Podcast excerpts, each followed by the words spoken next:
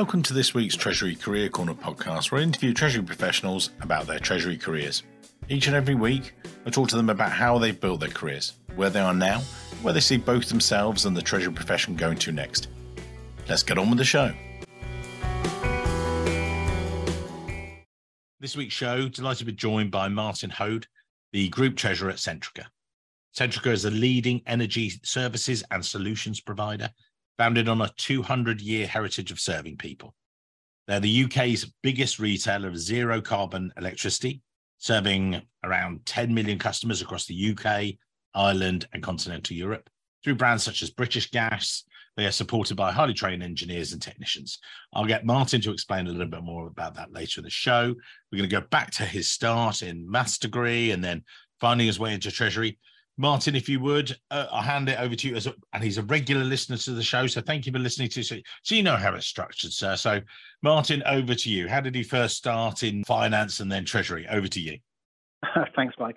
So it's kind of sad, but I, I always wanted to work in finance. I loved maths and thought sad but true that working in finance was a good way to make lots of money. My father used to read the Financial Times, so I started reading that, and I had a student subscription to the Financial Times. I don't know if they still do one, but I had a student subscription when at university, but didn't really know what I was going to do in a career in finance. I just wanted to work in the city, I suppose. I'm so old that the Big Bang, not not the original one at the creation of the world, but the the Big Bang in the city was happening just as I joined the city, which was changing types of jobs that were available. And I ended up working in an investment company, well, an insurance company's investment arm. Yeah. And I started on their graduate scheme. And the idea was we would spend six months in UK equities, overseas equities, bonds, and their cash and foreign exchange desk. So I started off in the the cash and foreign exchange team. And then six months in, they decided to scrap the graduate scheme because we were just becoming useful in our individual desks. So I stayed on the Treasury team, which was great because I loved it. I'd fallen in love with Treasury. It, it, ticked all the boxes as far as I was concerned, gave me the opportunity to play with numbers, play with money, but also a lot of time talking to people, you building relationships with the bankers and so on. So, so yeah, so that's that's how I kind of fell into Treasury, I suppose. And that was your first start within insurance and treasury sort of thing. And we had Dan Ferguson, we were just talking about that. You know, he was in insurance for many years and things like that. What was insurance like for tre- in treasury terms back in those days? In a way, it was quite a good introduction to treasury in some ways because you're dealing with lots of money. Yeah. Obviously, an, an, insurance company is all about money. And so I got uh, exposure to foreign exchange, to interest rate management. And during my time in the investment company, I, I was a fund manager, managing pension funds, insurance funds, and so forth. So you get quite a lot of exposure to the financial aspects, I suppose, of, of Treasury. And without jumping too far ahead in my career, it actually, though, is a little bit artificial in some ways because it is just big numbers. You're not making anything or particularly the, the investment side, you're not sort of engaging with customers particularly. You are sitting almost like in an ivory tower playing with big numbers. So it was good in some ways, but I guess frustrating in, in other ways. And for me, it worked out really well because having had the financial knowledge of the markets and the trading and so forth that, that the working for Sun Alliance gave me. There was then a merger with Royal, and I took the opportunity at that point to move to the combined Royal and Sun Alliance had a corporate treasury. So there was much less involvement in the financial market side of things because we had a, the trading team that would do that, but it was more engagement with investors, with the banks, the long-term building the relationships and the corporate financing side of things and so on. So, so that gave a different perspective on, on corporate treasury, I suppose. And that then led you, you know, the, there are a number of years, really good all-round sort of foundation, if you like, for treasury what happened next? Because obviously that was more city based, but then Harsco came along. What what were they like? Because insurance to Harsco, can you explain again? So there are a couple of reasons for me to move on from Royal Sun Alliance. Partly, I think some people, or a lot of people you have on your podcast, have a career planned that they, they know what they're trying to achieve, how they're going to get there, and they've gone out with a strategy. Yeah. I, I don't really have a plan for my career. I, you know, I like to think that, that, God has a plan for my life, but I don't really have a, a, career plan. And so I think possibly I'd stayed a little bit too long at Royal Sun Alliance because I, I enjoyed it. I enjoyed the people I worked with and so forth. By the time I moved on, I had a young family and I was spending quite a lot of time commuting. And, and I thought, do I want to spend all this time on the train? And also, as I mentioned earlier, although insurance is great, you're not making anything. and I kind of thought, what would be what would be great for my next move would be to have a job closer to home, and mm-hmm. also have something where I kind of feel I'm doing something. and that's not to say that insurance isn't worthwhile. Obviously, it is, but but just kind of feel you you're producing something in some way. Yeah, So, yeah, yeah. Now, Harsco is probably a company that most people haven't heard of. It's changed a little bit since I was there, but at the time it was a, a US Fortune 1000 company, industrial support services. Right. What does that mean? Basically, outsourcing in industry. So, for instance, they did a lot in steel mills. So, you've heard of Corus or Tata manufacturing the steel. On a steel mill run by them, there would be Harsco trucks doing some of the, the non-glamorous stuff, moving the, the, the, waste product around and, and so forth. So we did a lot of stuff in the steel industry, railway maintenance, scaffolding. So if you've heard of uh, SGB, for instance, in the scaffolding world, I don't think the brand exists now, but used to be a big, big name. Harsco owned the SGB scaffolding brand. So we operated in 60 countries around the world in those say non non glamorous but industrial support services. So, you know, in that time, you know, working for an insurance company, I got to go around various insurance sites, which basically look like offices. With Harsco, I got to go to a to a steel mill, which as a someone who's born and bred in Surrey, I, I hadn't seen what an industrial sized steel mill looked like. You know, they are massive, and it's fascinating. You, you start to see real industry, real making things, and so on. One of my favourite stories. I used to work very closely with the, the international tax team. One of my tax colleagues went out to the Czech Republic to see the finance team there, and we always would share the workload. So she check on them from a treasury perspective as well and feed back to me and do the same when I was out visiting. She was chatting to the finance director of the Czech business and said, uh, Is there anything from a, from a treasury perspective you'd like to me to feedback to Martin? And he got all excited and turned round behind his desk. There was this massive, great picture of a bridge. he said to my tax colleague, Oh, Martin, Martin built that bridge and she she knew full well that I, I, there are some things I can do, but I can't build yeah, bridges. Yeah, bridge building. But what, he, but what he explained was that until I joined the company, they'd always struggled to get the, the cash flowing through properly and so forth. And you know, when I joined, I helped put in place intercompany loans and, and facilitate cash flow through properly, make sure there was hedging in place. And so I provided the funding for him to tender for and, and, and, get the contract to provide the scaffolding and formwork for the building of that bridge. So, you know, I say, I didn't really do anything, but what I was doing in, in an ordinary treasury world was having tangible effects elsewhere. So, so that, that was the kind of thing that. Yeah, well, that was good because you actually gave him that springboard, as it were. Otherwise, without that, couldn't have perhaps done it. So, yeah, fair enough. Well done, sir and then then talk us through what happened next because it's an interesting one for the listeners. We've got some uh, some interesting guys, actually, fun enough, coming up from Deloitte. You know, in consulting, and we're going to talk about consulting in another podcast episode coming up soon. Well, what happened next? Yes, I've been at Harsco for a number of years and was enjoying my career there. I've done lots of things, been involved in M and A activity, restructuring projects and so forth, and I've managed to travel quite a lot as well. But the head office was in Harrisburg in Pennsylvania, which is a lovely place, but was not where I was going to live. And so my career kind of stalled, as it were. There was there wasn't I couldn't really push it any further.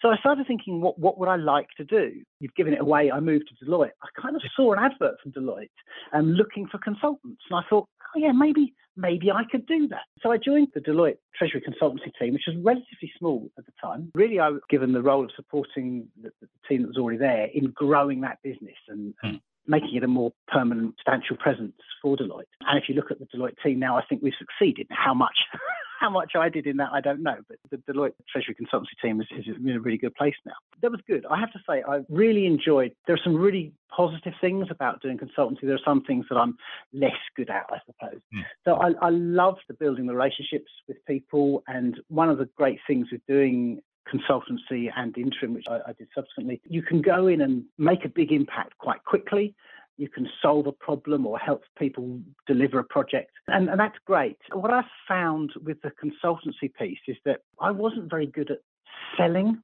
Mm. so you kind of have to sell your services. And so building the relationships is, is one thing, but there has to come a time when you say, okay, but now I need you to pay me to do this sort of thing. Yeah. And that was something that I, I found didn't come easily to me. But also, if I move on slightly to my to my interim work, you know, when, when I did did interim work, interim work is great. You know, if, if someone's looking to, to recruit someone, so they need someone to cover on a temporary basis, it's great. And you do that and you feel you've, you've added a lot. But what I then found with the consultancy and the interim pieces, you actually only see the start of a journey. Yes. You don't see what happens subsequently. And so I did a project, um, for instance, with a, a Tanzanian, Tanzanian cement company.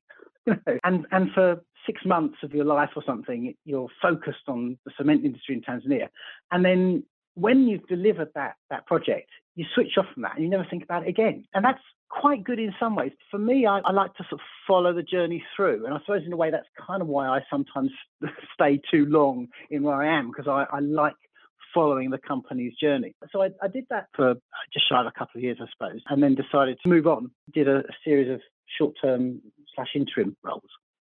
And that, you know, those interim roles, what were they giving you as a treasury professional? You know, I know that you sometimes get somewhere and you know perhaps it needs fixing or just some support and things like that but you know there are a few different roles what, what was that like for you the thing that's interesting when you move on to a different company is that people see you for who you are now hmm. rather than what you were so for instance when i was at royal sun alliance I started as a young graduate whose suit didn't quite fit and, and, so on and so forth. When I left there, there were still people that remembered me as a new boy. I think you go to Harsco and you come in as a treasury professional with 15 years experience. And so you know, when you start doing you know, interim work, so for instance, I did interim work as uh, assistant treasurer at Centrica. I went there as a seasoned treasury professional. The, the group treasurer at the time, deputy resigned. She wanted to have someone to, to cover on, on, that role while they looked for the permanent replacement.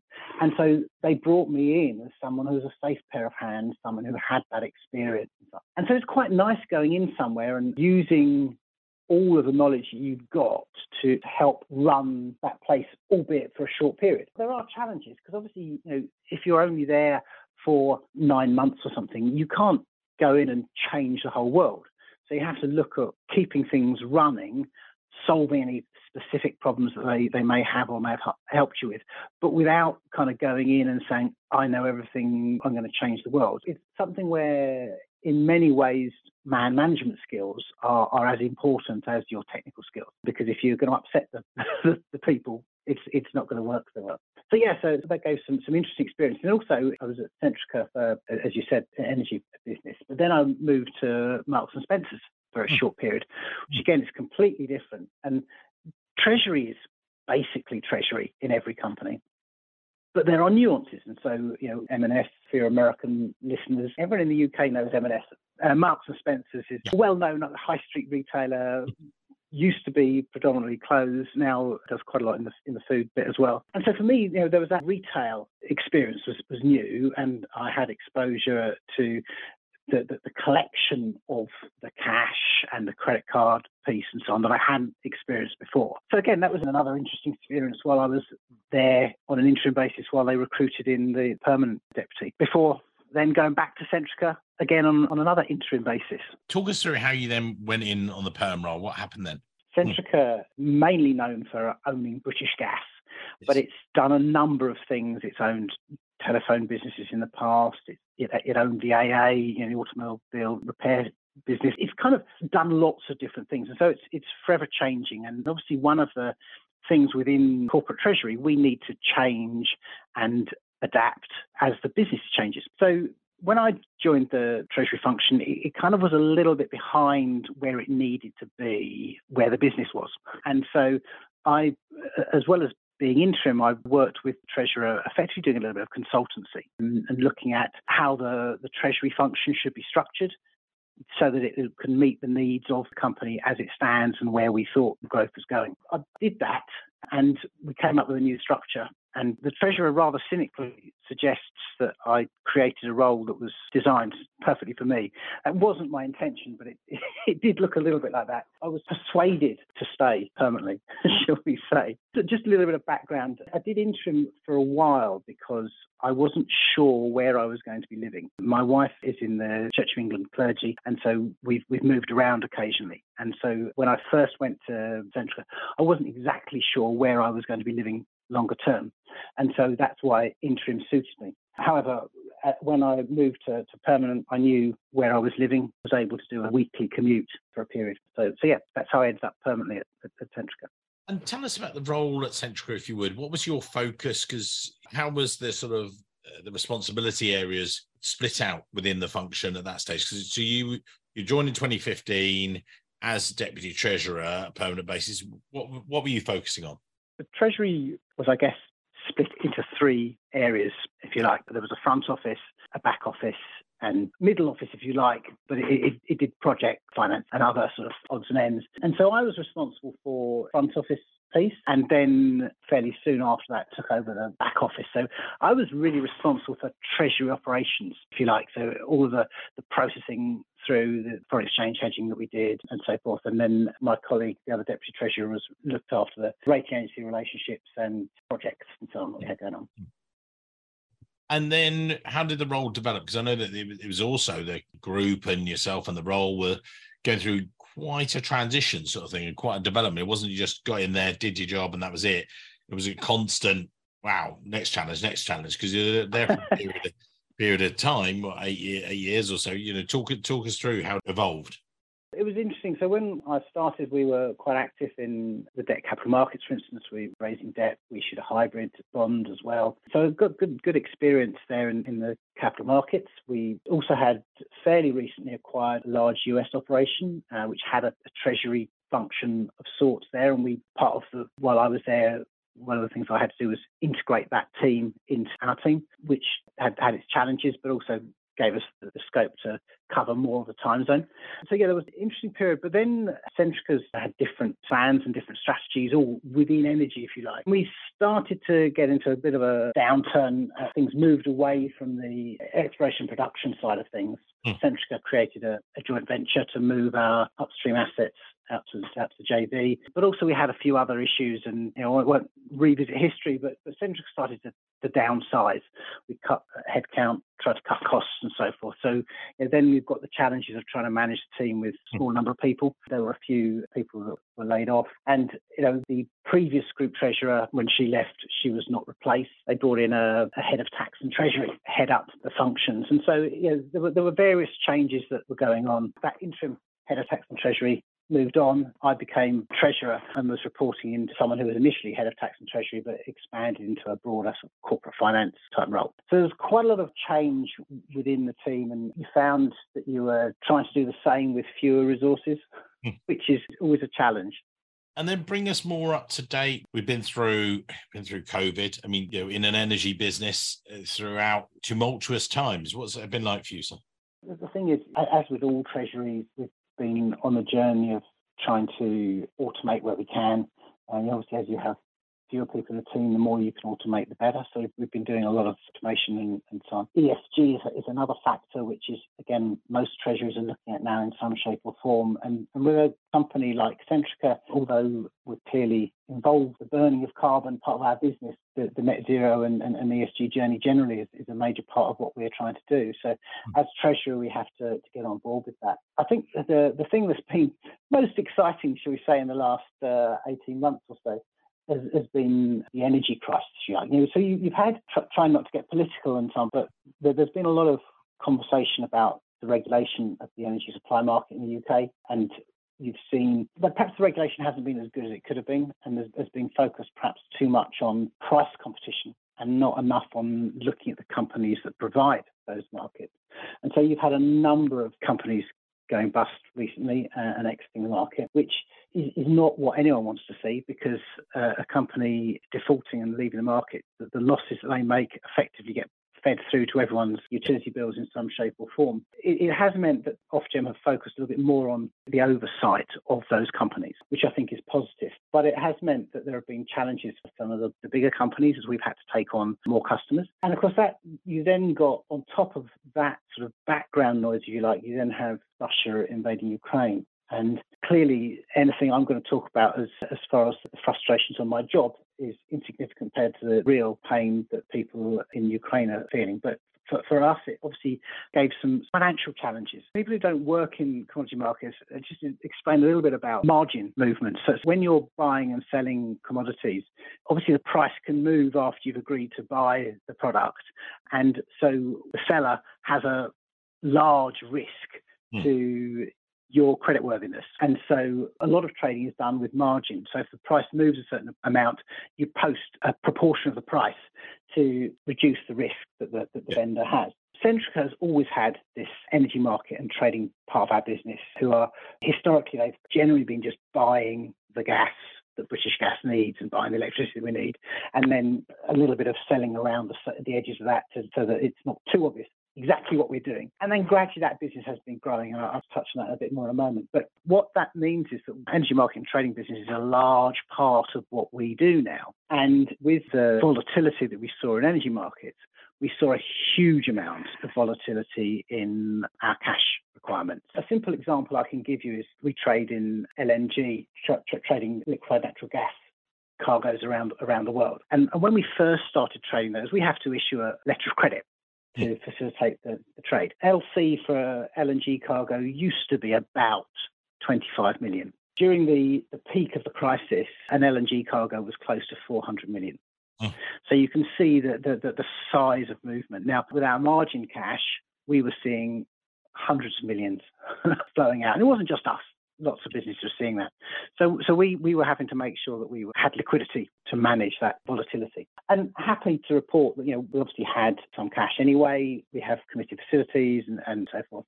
And we did, in fact, speak to our banks and uh, increase facilities over the winter period just in case. Didn't actually need the increased facilities, but, but it, very much became a sort of a thing that we were very much focusing on from where historically EM&T was something that we knew we did, but it, it wasn't a major focus for Treasury, if you like, from a, from a cash perspective. Suddenly it became the big thing that we were looking at. I think in many ways the world has changed, although energy prices are pending down. You'd like to think, you know, that, that we, we all know our own energy bills are high. So we're far from back to where we used to be. And, you know, all the time there is the conflict out in Ukraine. I don't think the markets will, will settle down completely. Yeah, until it's done. And yeah. so you know, looking at the future, you've touched on a little bit. We talked about the sort of current crises, but you know, some of the issues that are around there. But those aside, I mean, in general, treasury terms, you know, I was just talking with podcast guest yesterday, and he was talking about embracing AI and some of that stuff. We've got that there, but we've got other treasury stuff happening and you've got this breadth of experience what are the things that you are thinking about keeping i've got to keep an eye on that and stuff we've talked about some of the day-to-day issues but other things that you're thinking? Technology is, is obviously a key thing that people need to look at because if a computer can do something, get a computer to do it. The, the, computers theoretically don't make mistakes and don't get bored of doing the same thing over and over again. And and I think with AI and technology generally, people are always worried that that someone's going to lose their job. And I think what happens is that the people can add value in building relationships with people and interpreting data and so on. So I think there's definitely something about using the technology. The thing that I think for me, as quite a mature treasury professional, is looking at the, the interest rate activity at the moment and seeing people saying, "Oh, how interest, how high interest rates are," you know, when they get to five percent. I'm thinking, well, hang on a minute. I remember, you know, when, when interest rates were in double figures and bond and, and beyond. You know, so, so I think that's something that's interesting to watch to see how the market copes. We got used to a new normal of, of low interest rates. Now, with interest rates picking up again, how does the market react to that? And I think the other thing that, that's interesting to watch is the whole cyber Bitcoin and piece. My son is very cross with me because he when he was at school talked about investing in Bitcoin, and I said, I don't understand it. You know, what's it all about? I wouldn't invest in it. And he tells me periodically that he could have made a fortune. But I still stand by it from a corporate treasurer perspective. What's its purpose? I'm not sure it has one yet in, in many places, but I think it's not going to go away. And so treasurers need to understand what's happening, how the market is developing, and, and what might it be used for mm-hmm. within treasuries. Not to find a use for it, but to be aware that uses may appear, if that makes sense. Well, at the end of the day, as well, and I've talked to a couple of treasurers about this. You know, your job is to be the custodian of, you know, cash and safety for clients and everything else. So it's, you know, you're doing your job. Yeah, that's the great thing with treasury is that we need to ensure that the businesses have the cash that they need when they need it. They have the access to the, the banking services and the hedging instruments that they require. And we need to be thinking about the risks that they may not think of. Sometimes, in a way, one of your previous guests made a comment about quite quite nice not to be noticed in Treasury because that means you're doing your, your job well. I kind of understand that to a certain extent. You, you, Treasury should be there in the background supporting what's going on. But where Treasury does need to move to the foreground is when the business is looking to expand in new areas because then that's when we need to, with our experience of treasury risks, look at what the risks are that businesses might be taking inadvertently or, or deliberately, and just to make sure that the business understands those things. And so that's why within any business, you need to look at even things, as I said, for instance, with cryptocurrencies. Within Centrica, maybe I don't see particular value, but if you're a, a retailer, perhaps of luxury brands or something, maybe you start to receive payments in those cryptocurrencies. So how does that work and what's that going to be looking at? And so we need to be looking at the opportunities and the risks of our business. You know, I say people often upset me by saying when I say I'm a treasurer, they say, "Oh, that like an accountant?" I have to explain to them the difference between treasury and and, and accounting.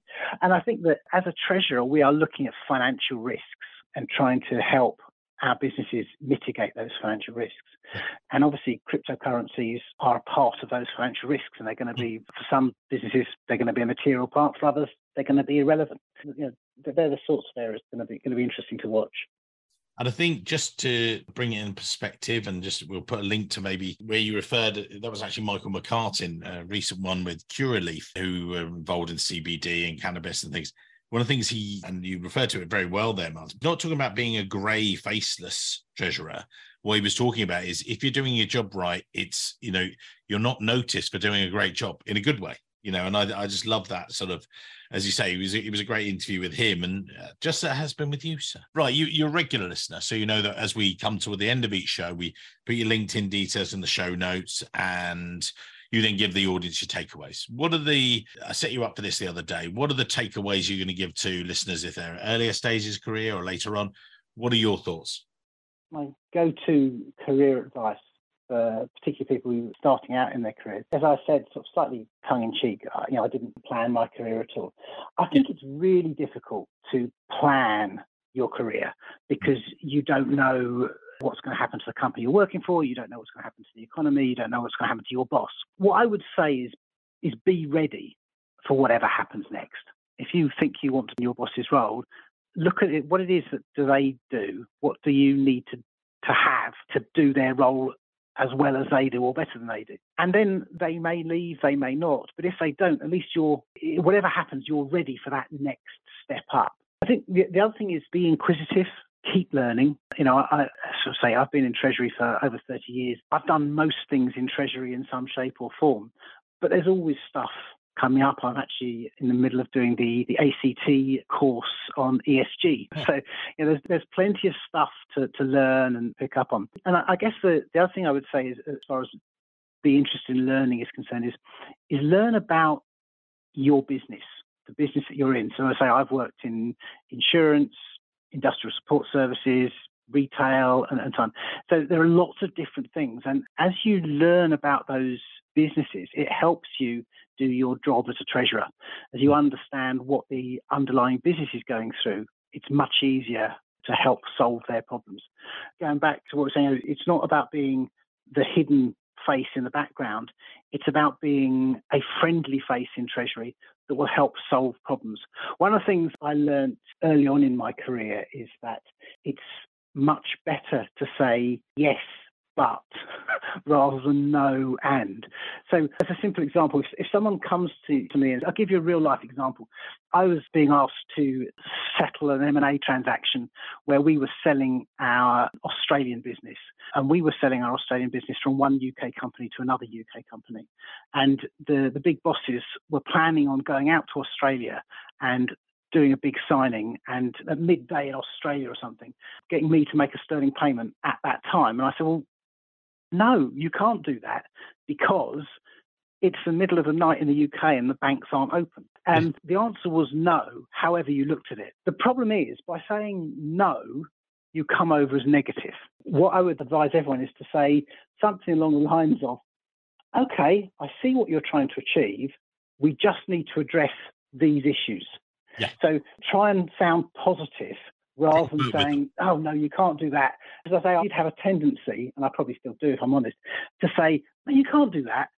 And then I say, but you could do this. But by then, someone's already heard no. Whereas if you say, oh, yes, I see what you're trying to do, we just need to address these issues, which effectively means no. To be a, a friendly face to the business so that people come to you, because it's much better that someone comes to you and says, I'm thinking of buying this massive, great piece of equipment from Japan. How would I hedge that foreign exchange exposure? Yeah. Or and can you help me? Then you find out six months down the line they've made this order and and it's not hedged and they don't know how they're going to settle it because you don't have a Japanese yen account and so on and so forth. You want them to come to you and you want to be the friendly face who, who helps them solve the problems. Be the friendly, curious face of Treasury. There you go. That's your takeaway. Um, That's it. Yeah, it took me a long time to say that. no, no, loved it, loved it. Martin, amazing to chat to you. Thank you. I know that you know it's great to have another listener. And again, if you're listening out there and you think, oh, actually, I could share my stories, then then send your details through. You'll be another guest alongside Martin. So thank you, sir. It's been great to catch up with you and actually record it. So lovely to chat. Thanks, a lot, Mike. Hello, Treasury professionals. Before you dive into the next episode, could you please help me continue to grow? The world's only global Treasury salary survey. That's right, our one. We run the results quarterly, so you know your compensation is constantly benchmarked against the market and your peer group each and every three months. It's amazing, isn't it? Just go to treasurysalary.com. It takes less than two minutes to complete, start to finish. You then gain exclusive, regular, updated access to our salary survey keeping you ahead of the curve. The survey is an evolving, breathing entity that constantly tracks the salaries of Treasury professionals on a global basis. Currently, we have over 1,100 participants taking part.